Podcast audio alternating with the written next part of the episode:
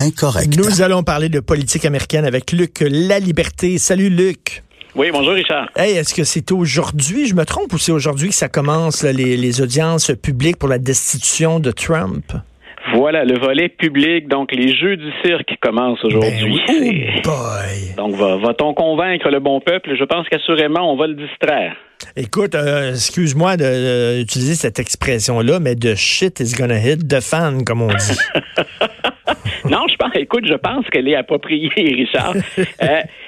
On va pas, si on est bien clair, moi je ne m'attends pas à de grandes surprises à compter d'aujourd'hui. Peut-être une précision ou deux, mais ce sur quoi vont insister les démocrates, ce sur quoi ils misent, c'est qu'enfin, dans certains cas, pour ceux qui n'en ont pas déjà assez, on va voir et entendre les témoins. On se doute bien que les gens, par exemple, quand on a déposé le rapport Mueller en ligne, moi, je me souviens de l'avoir téléchargé. Puis je te mentirais si je te disais que j'ai lu ça au complet, mais en diagonale, j'ai pas mal couvert l'ensemble du rapport. Mais combien de gens ont fait ça? Et combien de personnes ont, depuis le début de l'enquête, parce qu'on n'est pas au début de cette enquête dans l'affaire ukrainienne, combien de personnes, incluant les politiciens, ont lu les transcriptions des témoignages? Donc, ce sur quoi misent les démocrates, c'est si vous nous êtes contentés que de comptes rendus de journalistes, puis de journalistes qui parfois sont teintés dans leurs orientations et dans leur couverture, nous allons maintenant vous faire voir et entendre les gens qui, grosso modo, n'ont que des informations compromettantes. C'est parce que le non-verbal est extrêmement important. Ouais. Moi, je me souviens d'avoir vu, peut-être pas à l'époque, là, bien sûr, j'étais trop jeune pour m'intéresser à ça, mais après des documentaires et tout ça sur les audiences concernant Nixon. Ouais. C'était intéressant de voir les Colson, puis etc., parler, puis tu voyais dans le non-verbal, c'est important aussi, là. Toujours. Puis, tu vois, une des choses que souhaitent récupérer également les démocrates, c'est, pour te donner une idée de l'impact que ça peut avoir, rappelle-toi aussi quand on a fait témoigner Robert Mueller, les gens étaient un peu déçus après, parce que Robert Mueller a dit, grosso modo, moi j'interviens, mais j'interviens à certaines conditions, dans un cadre précis, et je vous rappelle tout de suite que je vais respecter la consigne du département de la justice qui dit que on ne doit pas accuser un président qui est en exercice. Donc, M. Mueller, pour plusieurs, on avait dit, mais ça a fait patate, ça a fait chou blanc, on a raté la cible, alors que dans le rapport Mueller, il y a beaucoup d'informations très compromettantes. Il y avait même 10 exemples qui pouvaient être considérés comme de l'obstruction à la justice de la part du président. Ce n'est pas rien. Donc, aujourd'hui, ce qu'on veut faire du côté des démocrates, puis on pourra parler comment les républicains vont gérer ça aussi, mais pour les démocrates, ce qu'on espère, c'est récupérer ce qui, en termes de photo-op, quand on parle d'image, ou en termes de punch, là, c'est ce qui s'est révélé être un échec au plan des communications. Ça reste incriminant sur papier, mais on n'a comme pas pu exploiter cette affaire-là. Puis plusieurs personnes ont dit, vous voyez, il n'y a rien à voir, passez au suivant. Et là, c'est pas le cas aujourd'hui. Du moins, si les démocrates jouent bien leur carte, c'est leur façon de profiter des sondages qui disent, oui, le président doit être destitué. On est majoritairement favorable aux États-Unis actuellement. Écoute, ça, ce show-là va être diffusé en direct, sur tous les gros réseaux. Bien sûr, CNN va être là, Fox va être là. J'imagine que tu pourras pas pogner un canal américain sans voir ça. Non, puis même ici, tu vois, je suis avec Mario Dumont tout à l'heure à 10h, puis avec Mario, on ouvre l'émission sur ce volet-là.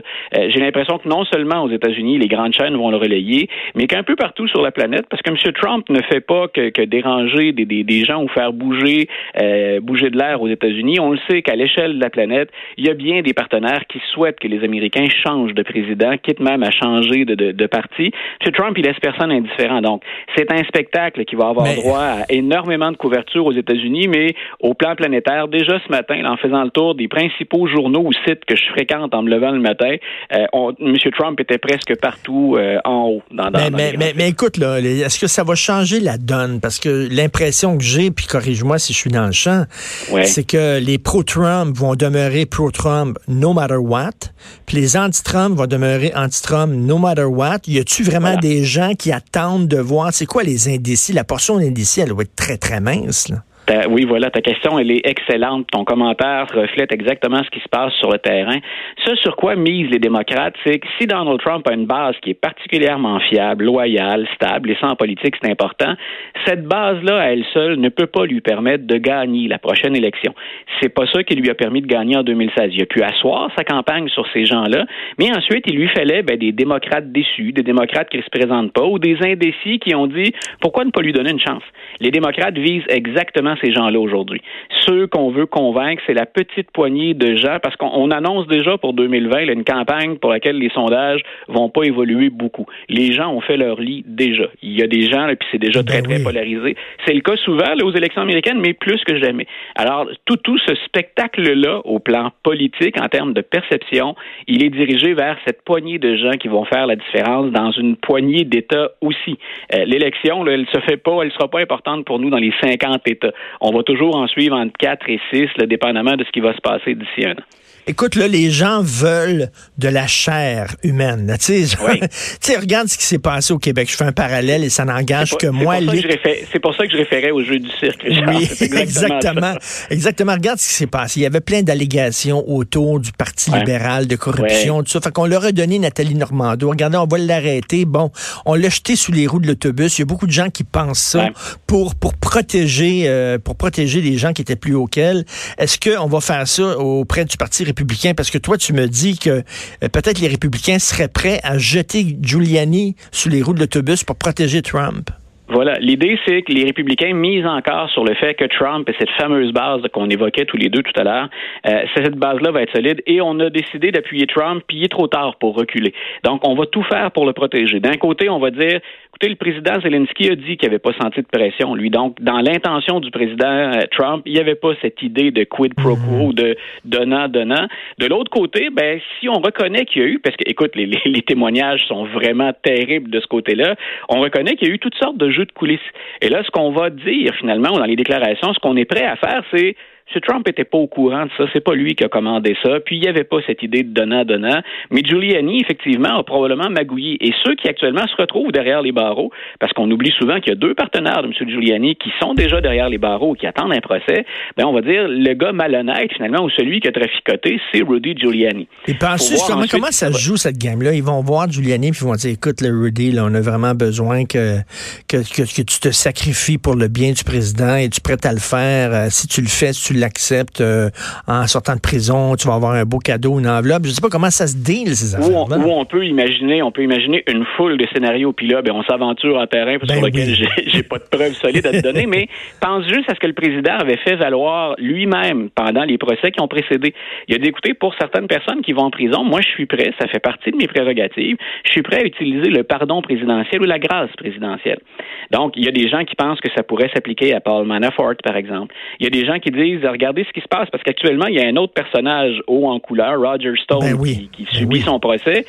Puis ce qui sort actuellement du procès, c'est qu'il y a effectivement eu des liens entre la campagne de Donald Trump et WikiLeaks. Et le lien, ce serait justement M. Stone. Mais ce que M. Stone a laissé entendre, c'est que Donald Trump était probablement au courant de ça.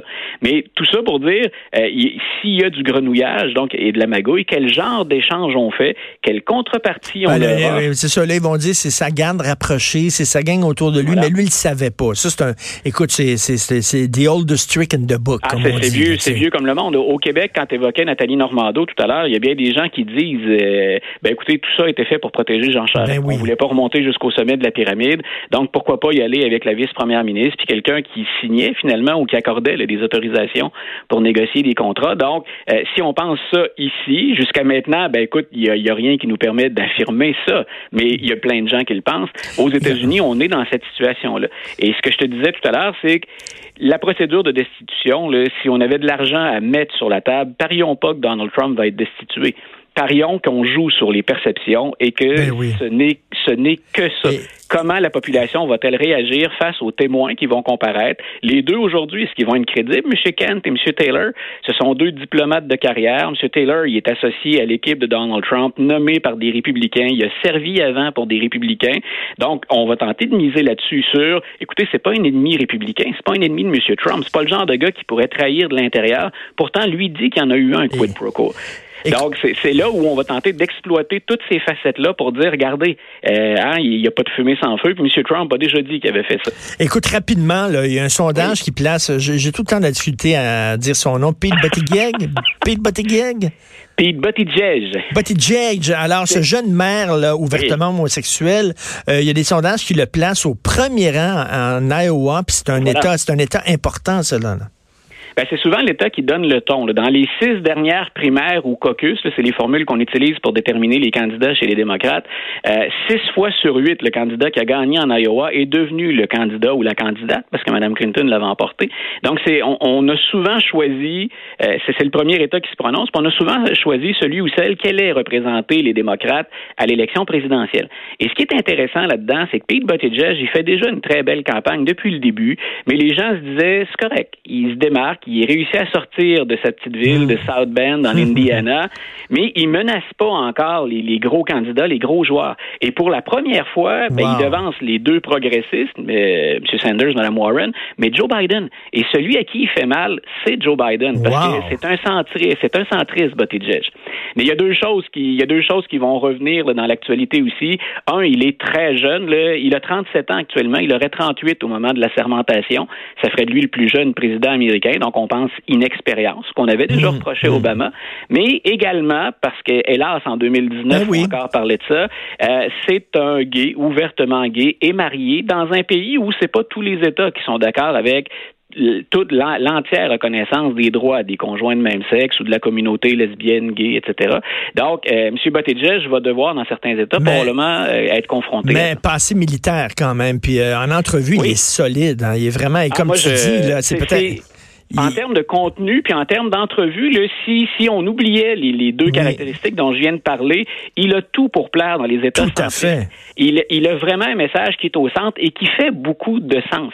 Et moi, j'ai hâte de le voir. On peut pas garantir qu'il va l'emporter. D'ailleurs, je miserai pas nécessairement sur lui, mais c'est un de ceux que je me plais le plus à entendre puis à voir à l'œuvre. Oui, c'est le fun de voir quelqu'un de gauche aussi qui tombe pas non plus dans, je sais pas, dans l'ultra-gauche comme Elizabeth Warren, comme Barry Sanders. C'est pas un socialiste, c'est pas un gars qui tripe sur la rectitude politique, etc. Voilà, et c'est pas, je pense, cette avenue-là qui va permettre aux démocrates de l'emporter. Donc ça plaît beaucoup à New York, par exemple, mais au Wisconsin, au Michigan, en Pennsylvanie, le message de Buttigieg risque de mieux passer.